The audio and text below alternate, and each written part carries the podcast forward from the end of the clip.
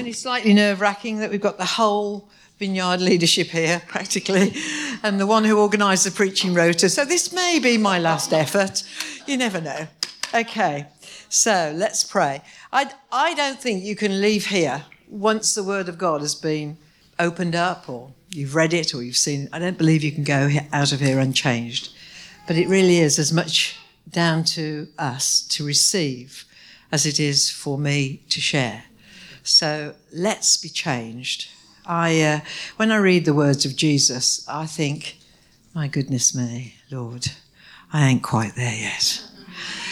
But there's hope and there's power. So, Father God, thank you that you take us as we are, bedraggled, fractured, fragmented, all over the show. Can't put two thoughts together that make real holy sense. And you speak into our hearts life and you breathe into us life. And you bring us to be disciplined and courageous and gifted and loved and precious. And we start to blossom and we start to bloom. And that's because of your wonderful, wonderful love. So enable me by your power to make sense of this. In Jesus' name, amen. Amen. Amen. So, um, Thrive is the series, and we've done money and we've done time, and today we're doing power. Big subject. This is one aspect. Okay. You can't cover all the aspects of power if we stayed here for a week. So we're going to turn to our first scripture, which is Matthew 25, verse 14 to 20. Now, verse 13 says that I think is a key to it all. He says, Jesus says, Therefore keep watch, because you do not know the day or the hour concerning the coming of Jesus again. So then he tells a parable. Again, it will be like a man going on a journey who called his servants and entrusted his property to them. To one he gave five talents of money, to another two talents, and to another one talent, each according to his ability. Then he went on his journey. The man who had received the five talents went at once and put his money to work and gained five more. So also the one with two talents gained two more. But the man who had received the one talent went off, dug a hole in the ground, and hid his master's money. After a long time, the master of those servants returned and settled accounts with them. The man who had received the five talents brought the other five. Master, he said, You entrusted me with five talents. See, I've gained five more.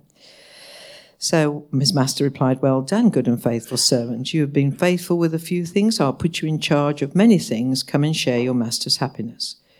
The man with the two talents also came. Master, he said, You entrusted me with two talents. See, I've gained two more.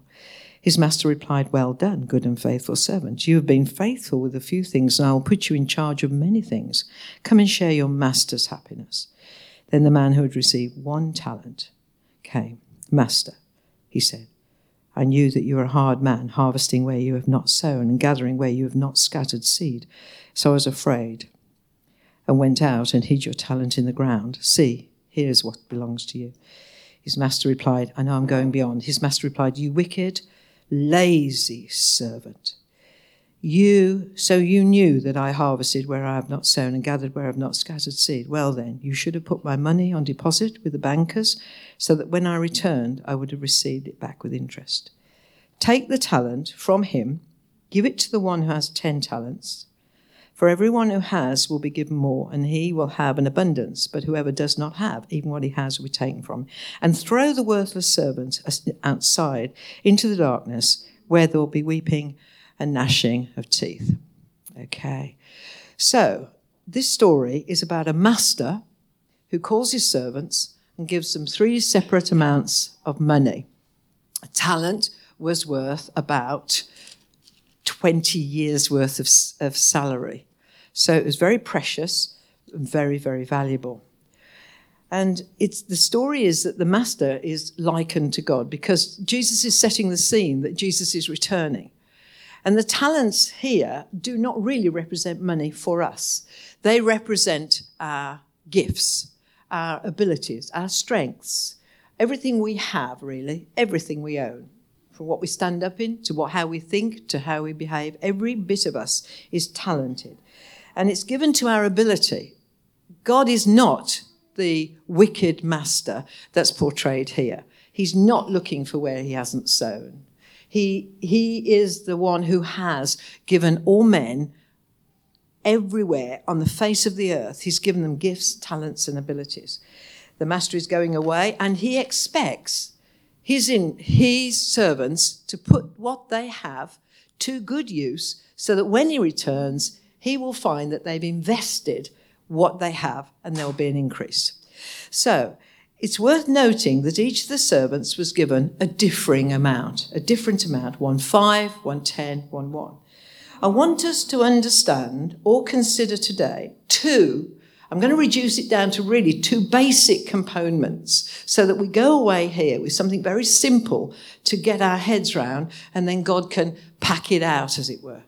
We are all truly equal in God's sight. We have all been made in the image of God and we bear his likeness. And this makes our lives precious and valuable and really, really gives us that sort of dignity that we belong to God.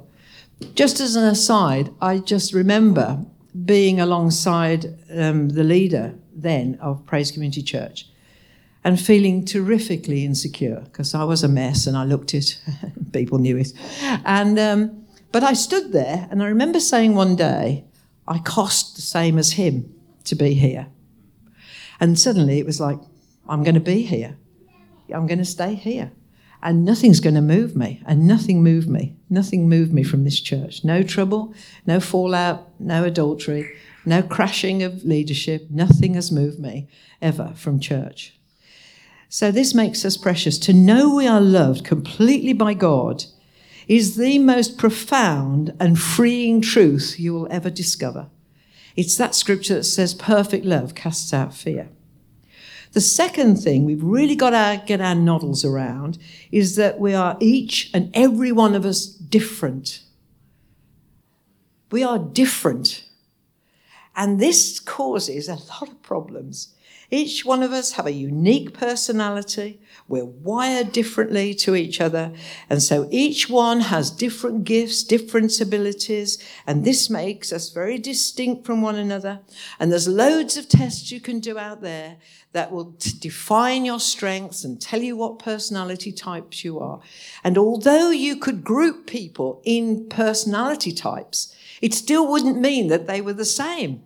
The way we listen to a teaching, the way we view a sunset, the way we treat our children, the way we can even recount a story, phenomenally different, unique. There is no, unique means one. It doesn't mean, oh, it means there's only one. There's only one of you, there's only one of me. And that's it. So these are the two realities, equally loved, different, and distinct from one another. And because they will secure us in love and the power of God, this is what will hold us together as the body of Christ. Because all of us are on a journey of discovering how much He loves us Tammy said, you know, will you thank him and trust him this morning? That's a journey, that's the process. Learning to trust in who he is, learning to, to trust that his ability will not fail us.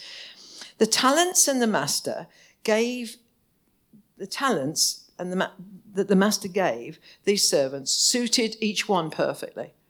I know that my gifting suits my personality absolutely down to the ground. And it's according to my abilities. I'll never be a Heidi Baker. Would that I could. I will never be, uh, you know, some great church planter. I wouldn't be able to do that. But I can do what He's given me to do. I can. I can, by His grace, love my family. I can, by His grace, submit to Roger. I can learn to love the body of Christ. I can develop my teaching skill. I can do what He's given me to do, and so can you. Let's have a look at how Paul describes this fitting together um, a bit, shall we? Ephesians 3 16. Paul prays this um, in the letter to the Ephesians. This is his prayer. For this very reason, I kneel before the Father, from whom his whole family in heaven and on earth derives its name. I pray that out of his glorious riches he may strengthen you with power. That's the word. Through his spirit in your inner being, that's in your spiritual being, so that Christ may dwell in your hearts through faith.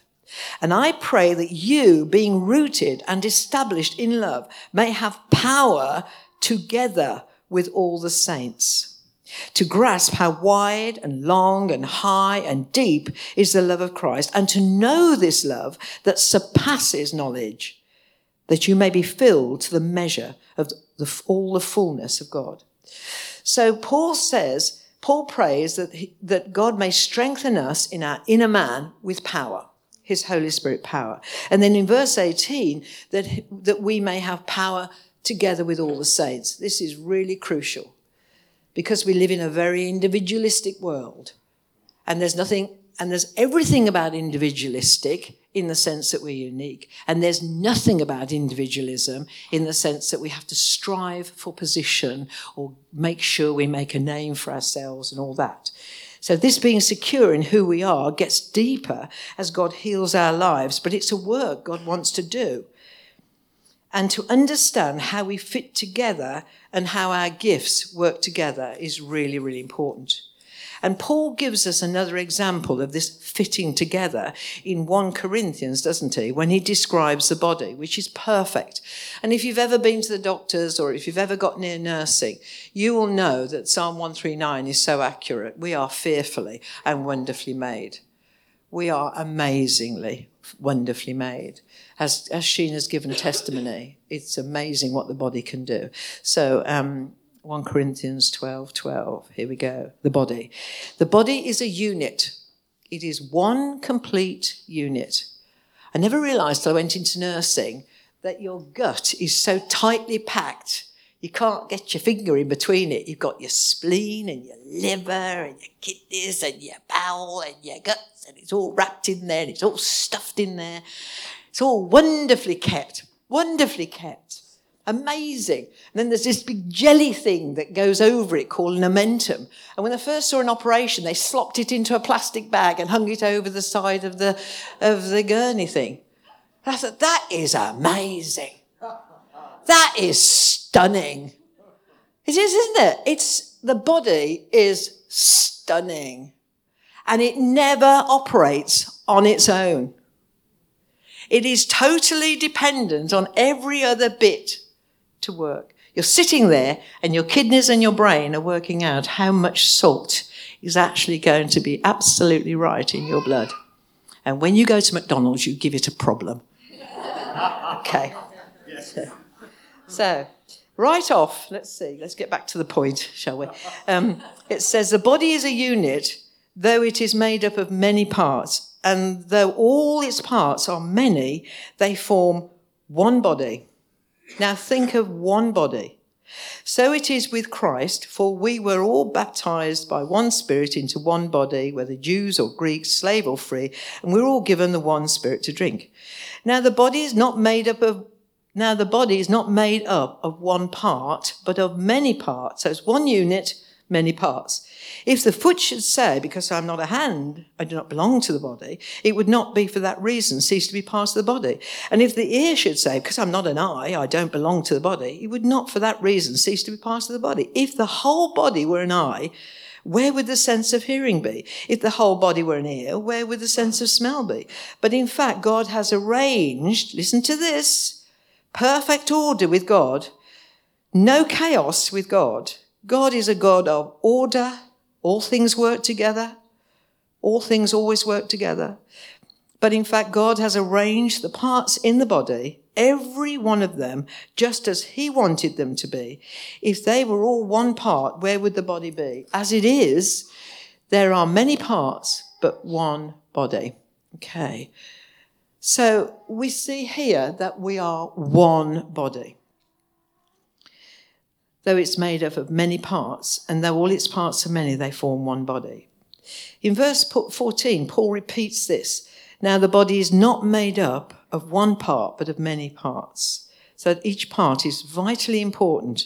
And those parts that are unpresentable should still have special treatment so that we should all have dignity and there should be no division. Now, that hits the biggest point, really, of all. Because whilst we're all crashing about, and while we come in damaged, and while we come in hurt and suspicious, because perhaps we haven't, life hasn't treated us so well, we tend to look at others and then we tend to judge ourselves.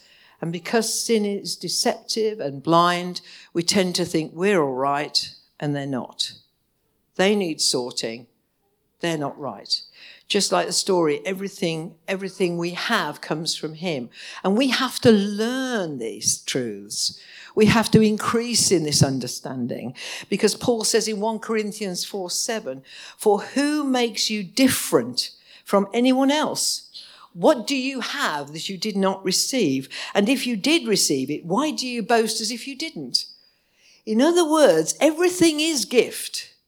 You know, if you're a good baker, it's gift. You know, when I um, Matthew and um, Matthew Crawley, the son of James, uh, son of Jim and Kath, you know, when I knew him as a lad, he had big hands.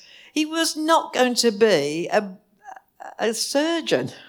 he was going to be a carpenter. He was going to be a builder, like his dad we are made. You know, when I used to rock up at school, they think, oh, she's a good runner. She's tall and skinny. I couldn't run for toffee.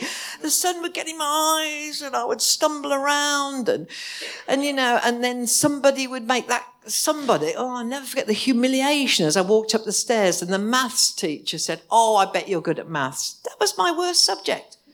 Like, I came bottom but last, last but bottom. And I was crying, and they said, Why are you crying? I said, Because I'm not last. no, I've made it. you, you, if you don't have it, you don't have it. You know, if, if you're designed to be an athlete, you'll be an athlete. If, you, if you're going to do a pole vault, you do a pole vault. You know, if you're going to understand maths, you're going to understand maths. And I couldn't. And it didn't matter. And now if you talk maths to me, I'll lose you after the second sentence. So don't bother. So, so what Paul's saying is there's no need to boast when you know what you have in your life package, as it were. Gifts, personality types, attributes, strength. And with all that, limitations. Because there has to be room for somebody else. There has to be room for other people's gifts. When Liz Harris isn't there at Kids Club and, it's left to Julia and I, it's mayhem. It's a free for all. It's, oh, let the kids do that. And, oh, you know, it doesn't matter if it goes a bit over, does it? And, you know, we have a great time until she comes back. Okay. Okay. So your gifting leaves room for other people's gifting in the body of Christ. God wants us to live in unity and work together. And this is the big deal and care for one another. We mustn't have this view of coming to church on a Sunday and thinking that is church. Please get delivered from that. Come to church. Get to be feeling comfortable. Get to be comfortable with the service. Get to be comfortable how it's, how it's done. But don't, for goodness sake, think that that is you belonging to church. You don't know what you're really like till you start to belong to one another because you're going to meet people that don't think the same. You're going to meet people that don't talk the same. You're going to meet people who have a different take on God, and it's still God. And this, this, this. Um, so I recommend you get involved. I recommend you serve because all the gifts here are to invest in serving. They are all for me and you to serve the body of Christ. They are not for our own accolade or our own, uh, uh, you know, ego. They're not to serve. They're not to do that. And and it's so easy, and I speak from experience and experience of others, it's so easy to just be limited in your understanding of God. And you need to be exposed to the different people and different ways they do it. You need that. You can't stay in your small corner because the body of Christ is not just in Raunds, nor in Northampton, nor in Vineyard, nor in HTB, nor in Bethel. It's, it's the whole body of Christ. It's in Israel. It's in Iraq. It's in Iran. It's with the refugees. It's with the Chinese. It's with the persecuted church. This is what we belong to. We belong to one body. And he makes a big deal of this. Don't think that belonging to church is belonging to CV Raunds or CV Northampton. Belonging to church is something that God does incredibly by birthing you into the body of Christ. And the body of Christ is the most precious thing. Why? Because the head is Lord Jesus Christ himself. And all that comes through to the body comes from Jesus Christ himself. And we have to learn one major thing that is evident in, in Philippians 2 that our attitude should be that of Christ Jesus, who, though he was equal to God, did not seek equality, but made himself nothing as a servant. We have to learn how to submit. And I don't just mean wives to husbands, that would be a lovely thing, that would be great. But husbands to wives, because it's a submission to one another out of reverence for Christ. And every time you hear somebody going on about somebody else in the church that they don't like this or they don't like that, or they think they took their seat or they, you know, didn't do this or they should have done that, they don't realize that actually they're destroying themselves. You know, we are so fragmented and we don't understand that when we knock others, when we judge others, when we're unkind to others, we are doing that to ourselves. That is a pure form of self harm. That is self harm. Jesus says in his word, doesn't he? He said, Don't keep on biting and devouring each other, otherwise, you will be devoured. It is for our good, mental, physical, and everything, that we learn to submit one to another, that we don't start getting high minded that we don't start thinking we're, we're it, that we are the, you know, this is just what the church needs me. I tell you what, this is not what the church needs, but by God's grace, He fitted me in. Okay. So we have to, we, so we often, there's this disunity and harmony when Paul prays for unity of the body, that together with all the saints, it's a together with all the saints. It's not just your strength being added to Raunds. It's your strength and your power that is God given, added to the body of Christ. Because the kingdom moving forward in Raunds is just as important as the kingdom moving forward in Israel or the kingdom moving forward in Iran. That's how important it is. And I think it's so important to get a bigger picture of your life because it doesn't feel like that when you go to work. It doesn't feel like that when you go to college or school or the office. I know you don't get the feeling that you're part of the big picture, but you are because God has placed those parts in the body of Christ just to function absolutely perfectly. Just like my kidneys don't have to talk to my liver, they just get on with it. And my liver gets on and doesn't have to talk to my spleen because all the connecting tissues will make sure they all work together. It's the body of Christ that works together, knitting those parts together, making them work. So we don't want disunity and we don't want disharmony because that there you will see rivalry and jealousy and a lack of submission. We don't have to be envious of anyone, anyone else's giftings or abilities because we know God doesn't have favorites. Somebody very gifted doesn't mean it's a favorite. Aren't you glad Heidi Baker is out there rescuing orphan boys? Doesn't it melt your heart? Aren't you glad? Aren't you glad there's somebody in Mozambique? Aren't you glad there's somebody in Iraq at St. George's in Baghdad? Aren't you glad? Aren't you glad that somebody is reaching the poor and the refugees in Lesbos? Aren't you glad? Does that mean you've got to go? No.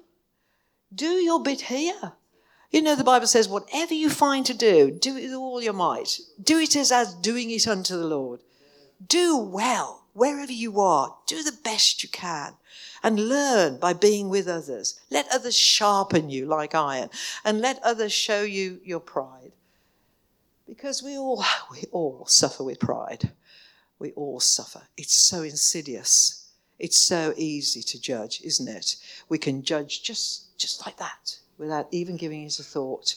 We can do that. So we don't have to do that. Each of us needs to do and play our own part. Insecurity will breed jealousy. So let's give ourselves a check.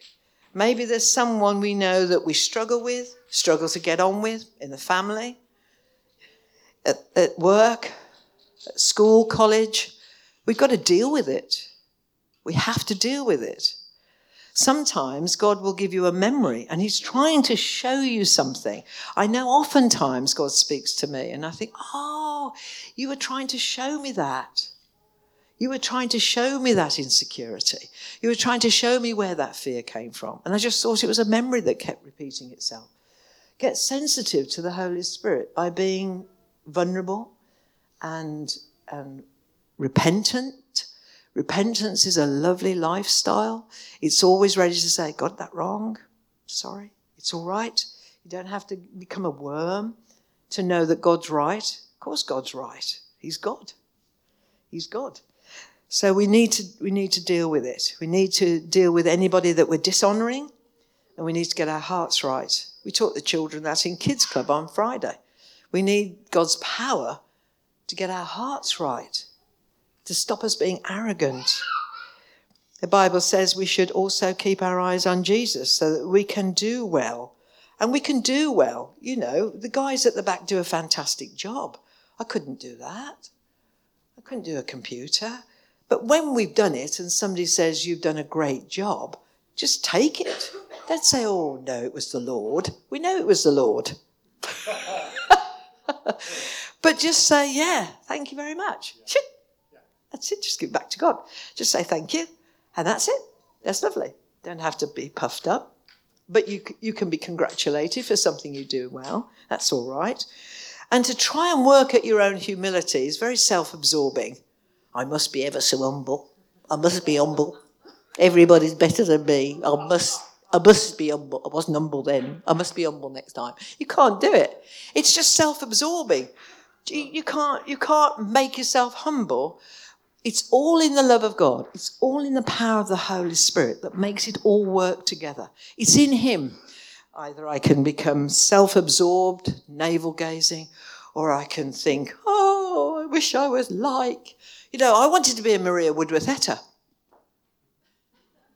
wanted to stand there with one arm raised, one arm behind my back, and everybody that came underneath my arm had a trans, trans, translation sort of experience.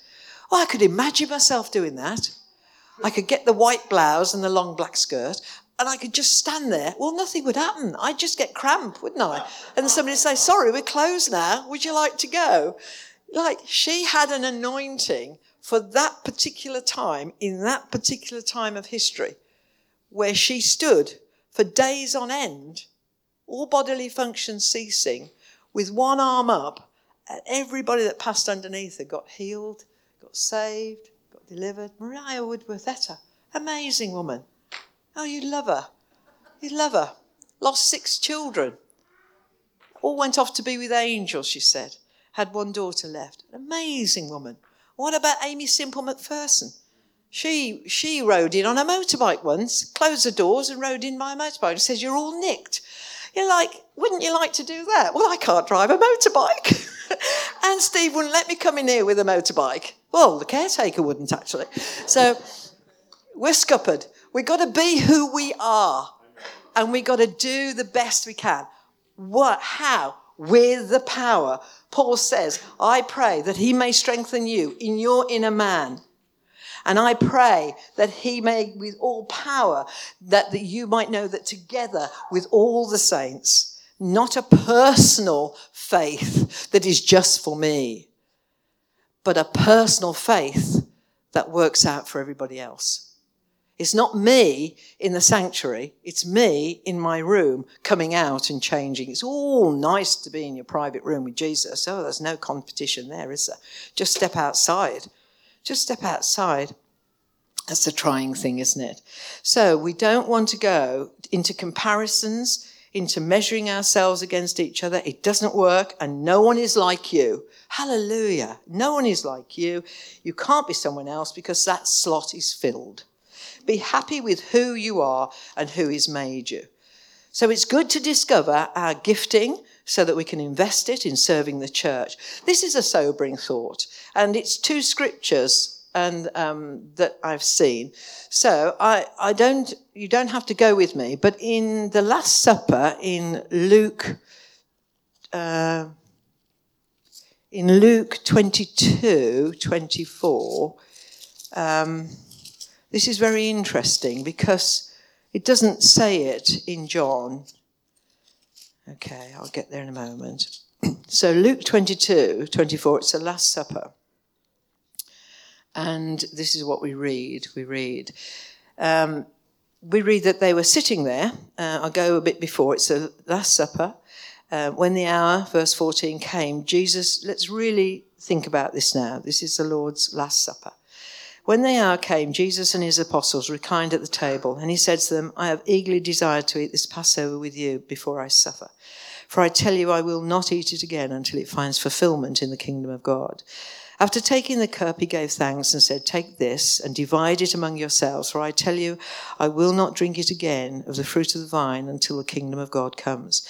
And he took bread and he gave thanks and broke it and gave it to them, saying, This is my body given for you. Do this in remembrance of me. In the same way, after the supper, he took the cup, saying, This cup is the new covenant in my body, in my blood, which is poured out for you. That's what we cost. That's why we're here. I do find when people are argy bargying and getting all in a twist about somebody's petty offence, we have taken our eyes on what it cost Jesus to even put us here in the first place. But the hand of him who is going to betray me is with mine at the table, and the Son of Man will go as it has been decreed. But woe to that man who betrays him. They began to question among themselves which of them it might be and who would do this. And this is what is not recorded in John, also a dispute. So he's telling them that he's going and that he's not going to be drinking it again until he's in heaven. And they can't hear him. Their hearts have not gone through the radical change that they need to by the Holy Spirit, and ours need a radical dealing of the Holy Spirit. Also, a dispute arose among them as to which of them was considered to be the greatest. And Jesus said to them, The king, kings of the Gentiles lord it over them, and those who exercise authority over them call themselves benefactors. But you're not to be like that.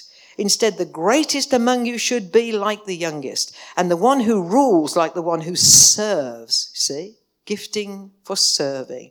For who is greater, the one who is at the table or the one who serves? Is it not the one who is at the table? But I am among you as one who serves. Then, if you go to John 13, you will see what he does in response to that argy bargy. And I want you to get this. If there's, you know, the two things are that we are dearly loved and we are incredibly different. We are loved by God. We've been given talents by God, all suited to our own ability, and we are to use them to serve, and we are to grow in knowing the love of God. Those are the two things that I want you to get today. But this is how Jesus sees those disciples who are arguing amongst themselves and how he sees us in church when we're so fragmented and all over the place. So 13:3 The evening meal was about to be served was being served, and the devil had already prompted Judas Iscariot, son of Simon, to betray Jesus. Jesus knew, this is it. Jesus knew that the Father had put all things under his power and that he had come from God and was returning to God. So he got up from the meal, took off his outer clothing. This is what a slave would do, and wrapped a towel around his waist. And after that, he poured water into a basin and began to wash his disciples' feet, drying them with the towel that was wrapped around him then he's, you know, Peter resists and he says in verse 8, he says to Peter, Unless I wash you, you have no part with me. Listen, unless the Lord Jesus Christ washes each one of us, we have no part in this church business. We are not here because the music's great. We're not here certainly because the teaching is not great. But we are here because we have been chosen, designed, and placed into the body of Christ for one another and for us, for our growth, for we cannot grow on our own. We have to grow in the context of together with all the saints. You know, Paul says somewhere else, the whole world belongs to you. Do you know what happens when you're stingy and selfish and jealous and mean? The whole world belong, does not belong to you, it just revolves around you. But when you are fixed on Jesus and the church is big, And this is wonderful the way Vineyard have come alongside us and envisioned us and stretched us out. It's wonderful. It's a, just a pure answer to prayer and it's just perfect timing. But it's all God's timing. It's all God's power. We're all God's people. We are all equally loved. We all have different gifts. Come on, folks. Use what He's given you because when the Master returns, He's going to look for a return on His investment. And that's where I'm going to leave it. I'm going to leave it with you that we, we together, the church is not like the world around us, it's countercultural. We are equal because God has made each one of us, but we have to understand how He sees creation. A baby born in the slums of India is as valuable as a head of state, the best surgeon, the best scientist. Let the best scientist be the best scientist. But let the best engineer be the best engineer.